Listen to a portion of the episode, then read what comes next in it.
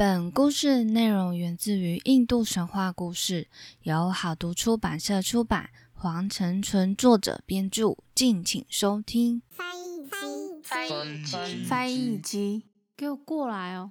说神话，这里是翻译机说神话。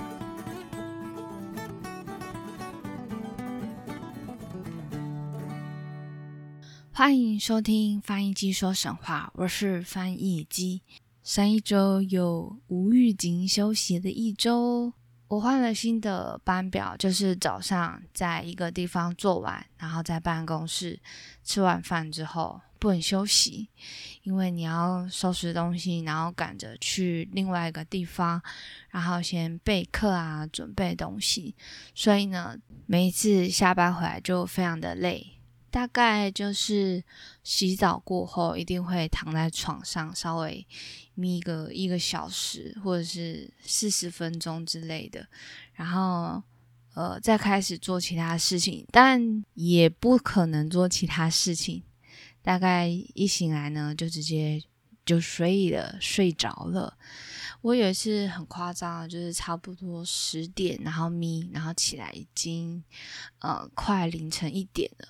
很奇怪的是，我明明睡着的时候没有开冷气，但是我醒来的时候冷气却是开着。我中途好像有起来开冷气，但我完全一点印象都没有。好，对，就是不好意思啊，就是呃休息了一个礼拜没有跟大家说，目前呢就还是在适应新的课表。那今天呢，我们就是要提到印度神话中的亡灵的世界。究竟印度的亡灵是长什么样子呢？那让我们一起来听翻译机说神话吧。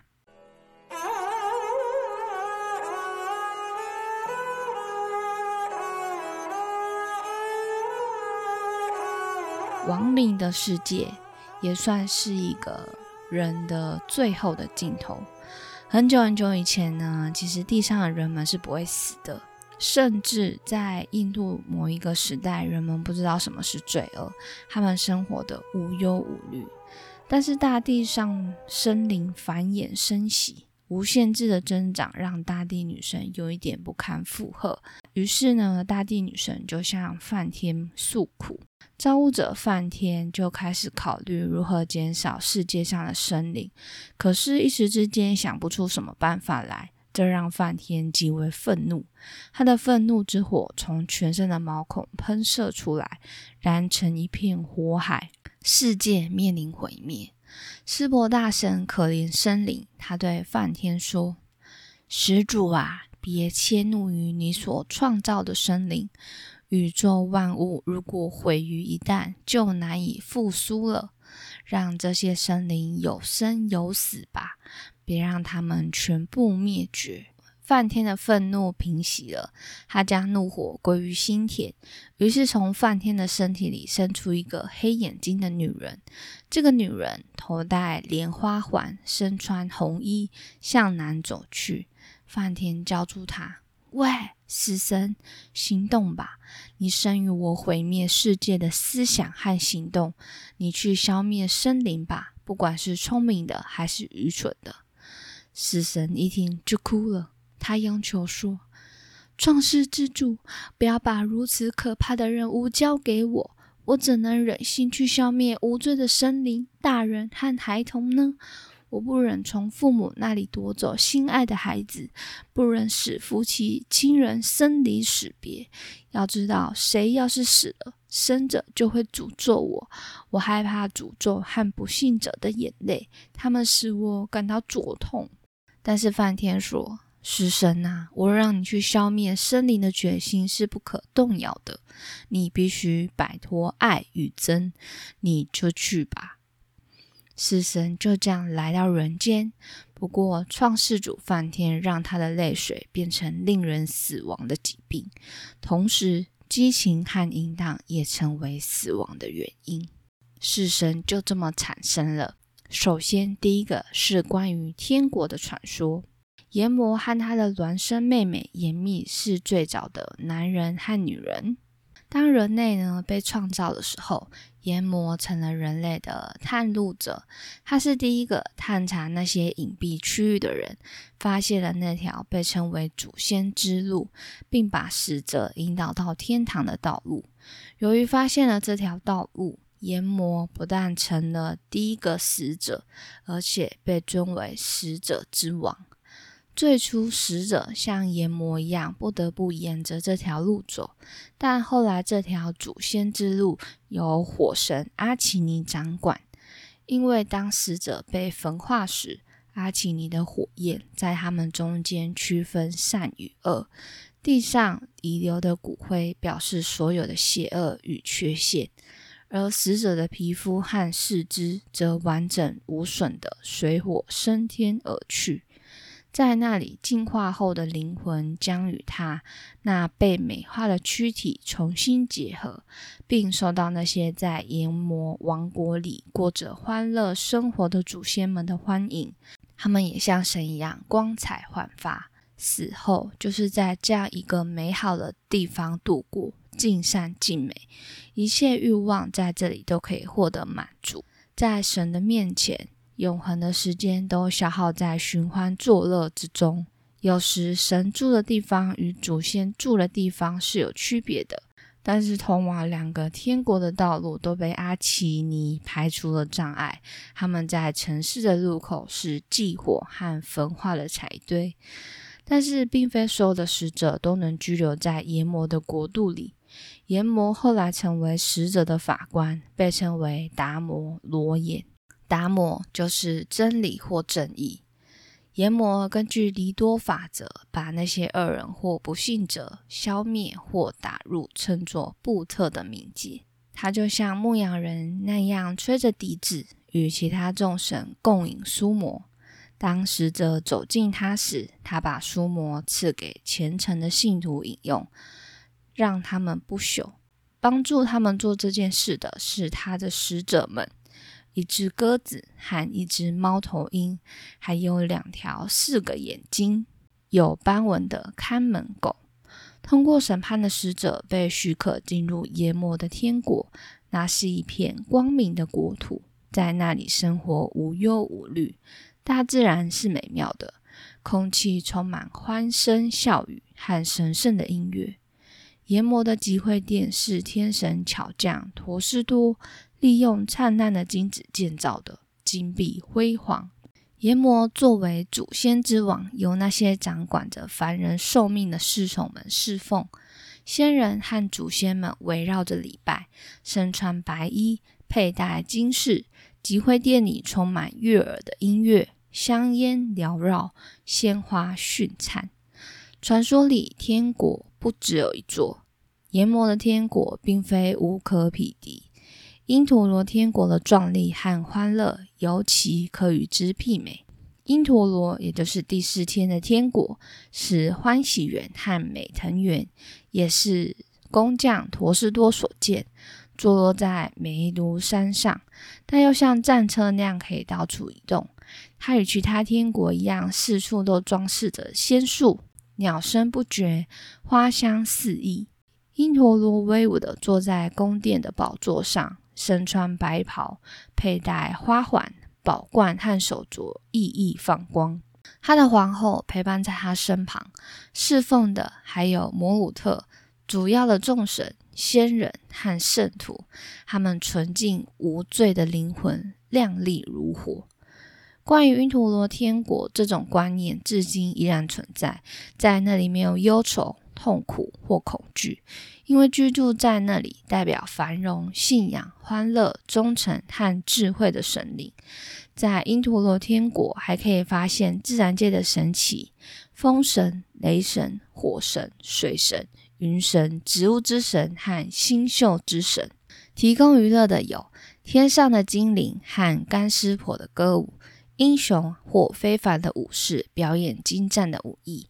和举行神圣的仪式，天使们乘坐着天车来来往往。由这位战神统辖的天国，被认为特别是武士们永久的住所，因此，在摩诃婆罗多州，因陀罗迎接双方阵亡的英雄来到他的天国，接纳了所有那些履行了自己责任的武士。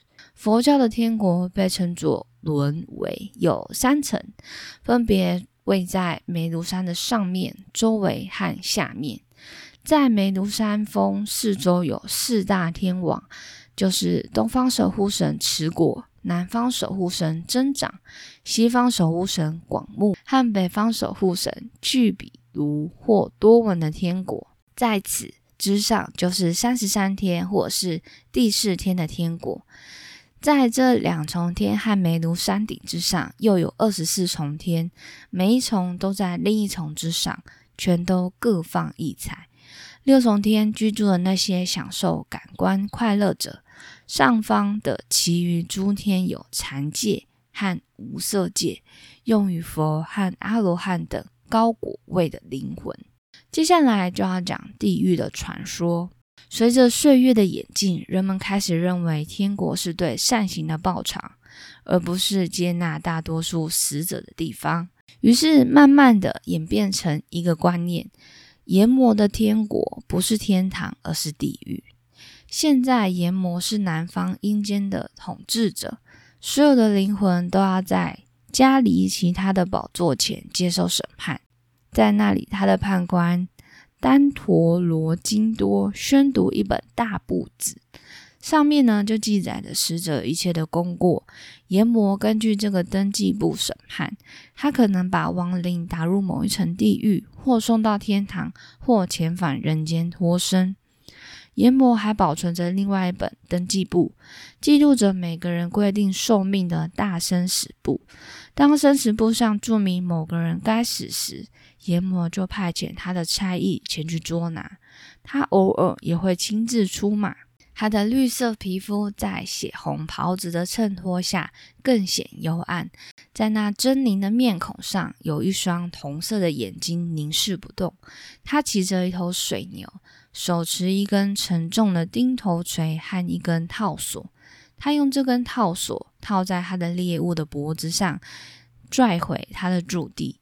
在他的驻地有多少地狱，众说不一，有的说成上千万，有的说二十八层，还有的说只有七层。那里的种种酷刑被描绘的越来越复杂，阎魔本身也成了一个恐怖的形象。而地狱里更是根据亡者的罪行施以各种刑罚，像是残忍的人用油煎，虐待动物的人被送到某个地方，让妖怪把他们撕成碎块，但又永远不让他们死去。杀害婆罗门的人被打入底下是熔炉，上面是油锅的地方。暴虐的国王被碾死、碾碎。打死蚊子的人被处以不准入睡的刑罚，冷淡客人的人被变成蠕虫，扔进一层地狱，让他们互相蚕食。在种姓外通婚的人被迫与炙热的人心拥抱。煽动宗教纠纷的统治者和大臣则被丢进一条充满最可怕的肮脏之物河中，在那里他们被煮熟后喂水中的动物。至于佛教的地狱传说，便是融合了大圣与印度教万神殿。佛教的地狱在梅庐山的下面，下层包含一百三十六层地狱，每一层用某种特定类型的罪人，像是辱骂佛陀和佛法的，被打入最底层的阿鼻地狱，灵魂至少要经过五百年地狱年。地狱的一天等于世上的五十年。梅庐山周围的一层则包含了畜生界、恶鬼界、阿修罗界和人类界。另外，人类也坚信灵魂的转生就是一个轮回的概念。他们认为坏人会向南进入研磨的地狱，或者身为蠕虫、蛀虫或咬人的蛇；而好人或者会被送往祖先的驻地。沿着穿过东南的一条小路直达月亮，或者他们被送往西北，在神的指引下走向太阳。前者这些人呢，会先穿过烟雾，再穿过黑夜，然后到达祖先的地方，最后来到月亮上。在那里，他们变成神的食物，也就是甘露书魔。但是他们从神那里被散布到空间，接着又从空气中相继入云，进入雨，然后复归大地，在地上变成食物。他们生出男人和女人生命的本源，这样便再次出现于人世。后者那些获准走向太阳的善良王者，是终身信仰宗教的人。换言之，就是达到与宇宙精神统一，并因此解脱轮回的人。他们进入来世的旅程有几个阶段：火葬柴堆之火净化了他们，随即变成火焰。死后，他们进入白昼，进入神界，进入闪电。接着，他们在最高灵魂的指引下进入梵界。梵是宇宙的神圣精神，无始无终，不朽不衰。进入犯界后，便不再返回。他们在这里获得了不朽的极乐。至于印度人，仍普遍相信灵魂是根据业，也就是呃造业的业而转世或再生的。以下就是要讲一个地狱游记，这是有关于一位叫做妙智的人所讲述的故事。七世前的我转世为一个平民。生前因为阻挡一头母牛喝水的罪孽，死后进入了恐怖地狱。地狱到处是飞腾的火焰，还有许多长着尖利铁嘴的大鸟。地上到处是血污，罪人的亡灵鬼体发出的呻吟声和哀嚎声，使人毛骨悚然。我在那里熬了一百多年，忽然有一天，一阵使人爽快的凉风吹来，那风吹拂着我们痛苦的肉体。使我和其他罪人的身上不再感到那么疼痛，我们都觉得像在天堂里一般舒适。我们很奇怪的四下张望，看见在地狱里出现了一个品德高尚的人，那是一个国王，在一个手持木棍、相貌狰狞的阎魔使者的引导下走过道路。当时看见他的人都感到十分的愉快和舒适。于是地狱里的这些亡灵鬼体合掌对国王说：“请你在这里多多留一些时间吧。你给我们带来清凉的风，使我们非常舒适。”那国王于是停下脚步，他看着地狱里的各种惨状，问阎魔使者说：“我犯了什么错？”使你把我带到这万分恐怖的地狱中来。我是一个婆罗门学者，又是人民的保护者。我按照达摩保护四种性，做一切该做的事。我从来没有背弃过我的职责，从没有怠慢过游僧人香客。我总是竭力帮助饥渴的疲惫者。我对母牛敬若神明。可是你为什么还要带我来这可怕的地狱中呢？那可憎的阎魔使者听到国王如此说后，十分尊敬的对他说：“伟大的国王，你说的那些都是事实，但你曾经犯过一个过失，我这就讲给你听。你有一个妻子是瓦达帕人，她叫毕婆利。那时你一心迷恋着盖克耶国王的女儿苏修婆娜，在你的妻子非常适合怀孕的时候。”你却不理睬她，使她没能及时生子。你知道，身为一个国王，首先应该考虑的是他的江山社稷是否有继承人。如果违背了这一点，即使是虔诚遵循达摩的人，由于他愧对祖先，也是要落入这地狱的。这就是你唯一的罪过，也是我带你下地狱的原因。现在你的罪过已经解除。请你跟我去享受你的善行所带来的幸福吧。国王说：“阎魔使者啊，你带我去那里吧。不过，请你如实告诉我，这些人为了什么罪过要遭受这样的折磨呢？这些可怕的大黑乌鸦不停地去啄他们的眼睛，而他们的眼睛又不停地长出来，他们得忍受这些反复不停的割据、热沙草和油煎的痛苦。”那铁嘴乌鸦啄的这些人发出如此令人胆寒的嚎声。现在，请你从头到尾告诉我，什么样的罪过入什么样的地狱，受什么样的折磨？阎魔使者说：“国王陛下，我这就简单的为你述说一下。每一个人都因为自己前世的行为而得其果报，或入地狱，或升入天堂。只有经过果报，才能洗清罪过，才能得到解脱。有罪的人要在地狱里受饥饿、痛苦和恐惧的折磨；行善行的、虔诚信达摩的人得欢乐进天堂。有罪的人在地狱里要经过许多年的磨难。然后转世投胎成患有各种疾病的人，或转世成虫子或兽，然后再次抛弃肉体进入地狱，如此反复多次，生死多次，在因果报应完全了结之前，一直得遭受地狱里的折磨。不同的罪孽就要遭受不同的折磨。凡是用卑劣的眼神看别人妻子，或对别人的钱财打坏主意的人。就在这地狱里，被这些厉害的大鸟啄食眼睛。他们的眼神越是邪恶，就要越多受折磨。凡是向别人进谗言，或给别人出坏主意，劝说别人违背经典，或者哪怕是向敌人说谎者，都将被这铁嘴鸟啄食舌头，谴责吠陀，毁谤婆罗门、天神和师父者，也被啄食舌头。罪孽越深重，待在地狱里的时间越长，受的苦越多。凡是在亲朋好友间挑拨离间，或使祭祀者与施主、父子和夫妻产生隔阂者，就要受到巨刑。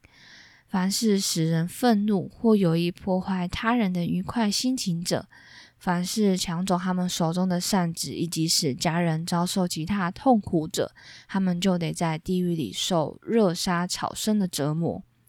凡是作伪证、诽谤他人者，就要被锋利的刀子割掉舌头。凡是酗酒后怠慢、欺辱父母或师父长辈者，就被头朝下塞进装满脓血、粪便的瓮中。凡是商旅中，抛弃贫穷者、独自进食的人，在这里将以土沫和痰为食。各种罪孽在这里都受到应有的惩罚。有罪的亡灵鬼体在地狱里经过多年的磨难中，就会转世。凡是接受了不义之财的婆罗门，投身在驴腹中；凡是背着师傅勾引师傅的妻子，就投胎变成狗。辱骂父母者会变成水牛，羞辱父母者会变成驴，侮辱弟媳者会变成鸽子，使弟媳痛苦者会变成乌龟，侵占他人钱财者从地狱解脱出来之后会变成蛆，嫉妒他人者转世变成罗刹，失信于人者变成鱼，与有妇之夫幽会者变成可怕的狼。与兄弟之妻通奸者会变成野猪，破坏祭祀、婚礼、施舍等仪式者会变成虫子。凡是没有经过天神、祖先和婆罗门而自己先进食者，在经过炼狱之后会变成乌鸦。杀害手无寸铁者也会变成驴，杀死妇女儿童者变成蛆，偷人银器者变鸽子。偷铁器变乌鸦，偷丝绸变成熊。凡是有罪的人，在地狱里受过折磨后，就转世变成下贱、可恶、令人恶心的虫子和畜生。相反，凡是行善的有德之人，死后都上天堂，享受前世所没有的幸福，之后再转世。阎魔使者对国王如此说过之后，又对国王说：“我已经给你讲述了善有善报、恶有恶报的各个方式，你也看过这个地狱。现在，请你到别处看看吧。”于是，国王请阎魔使者在前面领路，准备离开那可怕的地狱。地狱里的人见国王要走，一个个痛苦的高声喊叫起来。啊，伟大仁慈的国王陛下，请您再逗留片刻吧。你在这里使我们的心感到十分愉快。从您身边吹来的风，使我们备受烧灼的身体感到清凉。啊，可敬的人间君主，可怜可怜我们吧！听到这一声呼喊，国王不解地问阎魔使者。我在这里为什么会使他们如此舒适和清凉呢？我在人间做了什么善事呢？竟会给这些人带来如此的好处？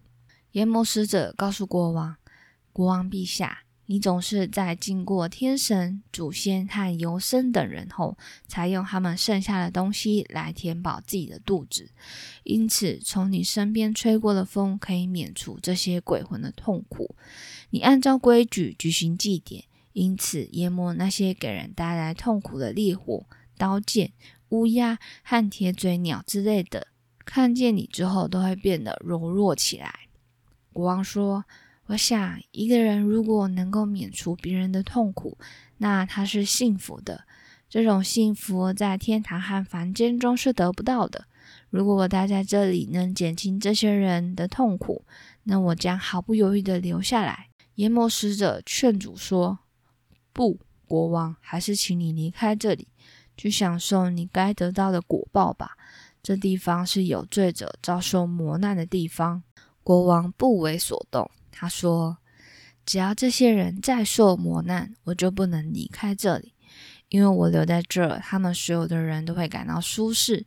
即使是一个敌人，如果还来向你请求庇护，而你却拒绝怜悯他、帮助他，那也是应该受到谴责的。如果一个人不同情痛苦者，不保护痛苦的人，那他的祭祀、施舍和苦修都不会给他带来幸福。”虽然我待在这些人的身边，要忍受地狱的烈火和痛苦的饥渴，但一想到我能保护他们，我就觉得比在天堂还要幸福。阎魔使者啊，请你走吧，去报告阎魔王，不要再耽搁了。就在这个时候，因陀罗和达摩出现在国王面前。阎魔使者说：“国王啊，因陀罗和达摩是为了引你上天堂，特地来到你面前。”你一定要离开这里呀！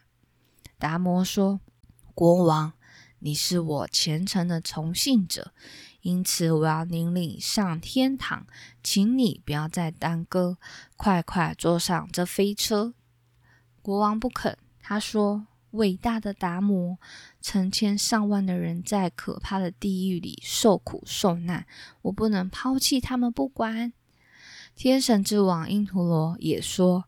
这些罪人在这地狱里受煎熬，是因为他们前世恶行的果报。你不需要管他们，你该上天堂去享受你的果报。国王迟疑了一下，然后问达摩说：“请你告诉我，我究竟有多少功德？”达摩回答：“你的功德有如大海中的水滴，夜空中的繁星，雨季的雨点，恒河中的沙粒，数也数不清。”现在你对地狱中的重罪人所表示的同情与怜悯，使你的功德更增添了千百倍。国王低喊着说：“达摩，我愿意用我全部的功德，使这些备受折磨的人从地狱里得到解脱。”因陀罗说：“如你所愿。”这时，国王的头顶上落下了一片花雨，一架飞车将国王载上了天堂。地狱里的亡魂从痛苦中得到了解脱，都转世投胎了。以上就是今天的亡灵的故事。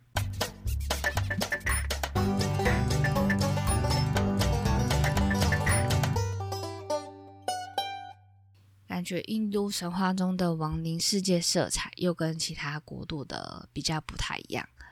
但是唯一都不变的，就是会有一个法官，然后审判你这一世的果报是怎么样子，是善的还是恶的。之后他们再就是呃判断你要去哪一个地方。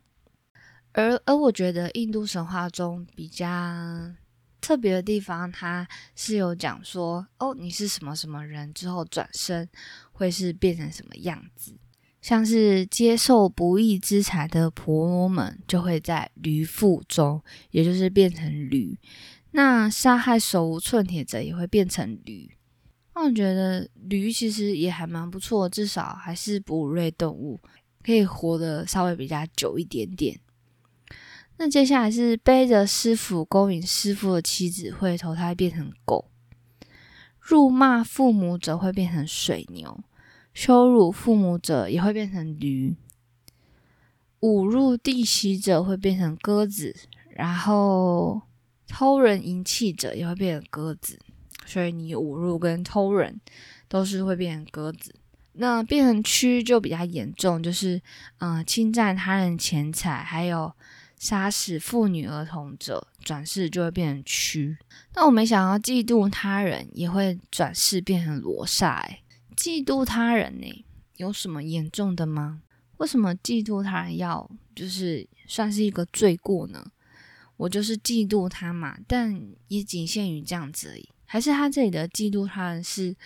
嗯，有更进一步的行为啊，跟动作这样，有可能哦，我嫉妒他，所以呢，就呃特别的去诽谤他啊，或者说他坏话，然后故意就是故意说啊，其实他也不是怎么怎么样，也有可能是这样子吧。不然嫉妒他，你就有点像是你个人的一个行为表现，你嫉妒他哦，我嫉妒他。但如果不表现出来，不说出来，其实别人会知道吗？可能神会知道。所以就是人在做，天在看，破坏祭祀、婚礼、施舍等这些仪式都会变成虫子。凡是没有尊敬过天神、祖先和婆罗门，而自己先进食者，在经过炼狱之后，就会变成乌鸦。偷铁器也会变成乌鸦，那偷尸首就会变成熊，变成熊诶，熊也是一个，熊也是一个还不错的动物，我自己觉得。生态系当中，它还是算是一个顶尖的掠食者，对不对？除此之外呢，他还有介绍一个地狱。我以为他会就是跟大家简单介绍地狱有什么地狱，结果好像没有。但是他这里就是所提到的阿鼻地狱，就让我想到那个《如懿传》。不晓得大家有没有看过《如懿传》？《如懿传》这一部是真的，不管是演员啊还是剧情。我觉得都是很顶尖的一部。那我最近都一直在看，就是片段，然后譬如说，嗯，如意什么什么这样打入冷宫，然后就一个小小的片段，就九分钟这样。那阿比地狱为什么会有印象呢？我这里算不算爆雷啊？算了，我我爆一下雷好了。就是在哦，嘉贵妃呢，就是在。皇后的寝宫当中，说自己的儿子啊有行四行八，都是一个祖先福泽庇佑的孩子们。那这时候呢，皇后娘娘就哦生气，然后就有点晕倒了。这时候呢，皇上就来了。那皇上来了之后呢，就发现哎，嘉贵妃这个言语不当，就开始在主持，然后处罚她这样子，也不算是处罚啦，就是有点兴师问罪这样。这时候呢，皇上当然就是呃一步一步的账，然后慢慢算啊。譬如说，呃，陷害别人的孩子啊，陷害皇后的孩子这样子。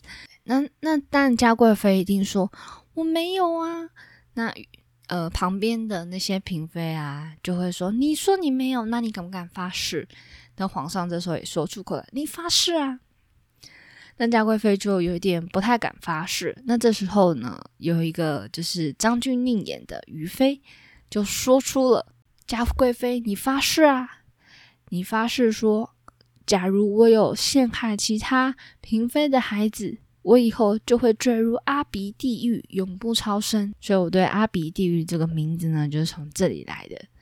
我在想说，诶，我到底什么时候呢，才能就是介绍到阿鼻地狱？没想到就是在这里呢。”那在这里呢，跟大家简单介绍一下阿鼻地狱，它就是又称作五间地狱、金刚地狱。在阿鼻地狱里，罪人将永受苦难，没有间断。它是八大地狱中之一。那也有人说，它是十八层地狱中的最底层，是地狱中刑期最长的一种。一天呢，有亿万次死生，往往刑期皆在百亿年之久。就是在这个阿鼻地狱里面呢，你就会生生了之后呢，就会死掉，然后之后再复生。一天当中最多就是有亿万次的这种可能性，所以你要经历过亿万次的死亡，然后再复生，这是蛮痛苦的。那跟大家介绍一下，它八大地狱还有哪八大？刚才我们就是有提到最底层就是阿比地狱。阿鼻地狱的上面叫做大焦热大地狱，痛苦程度呢是前六个地狱一切的所有痛苦乘以十倍，并且重复承受。刑期呢是半个终结，就是一个小节，它是属于一增一减。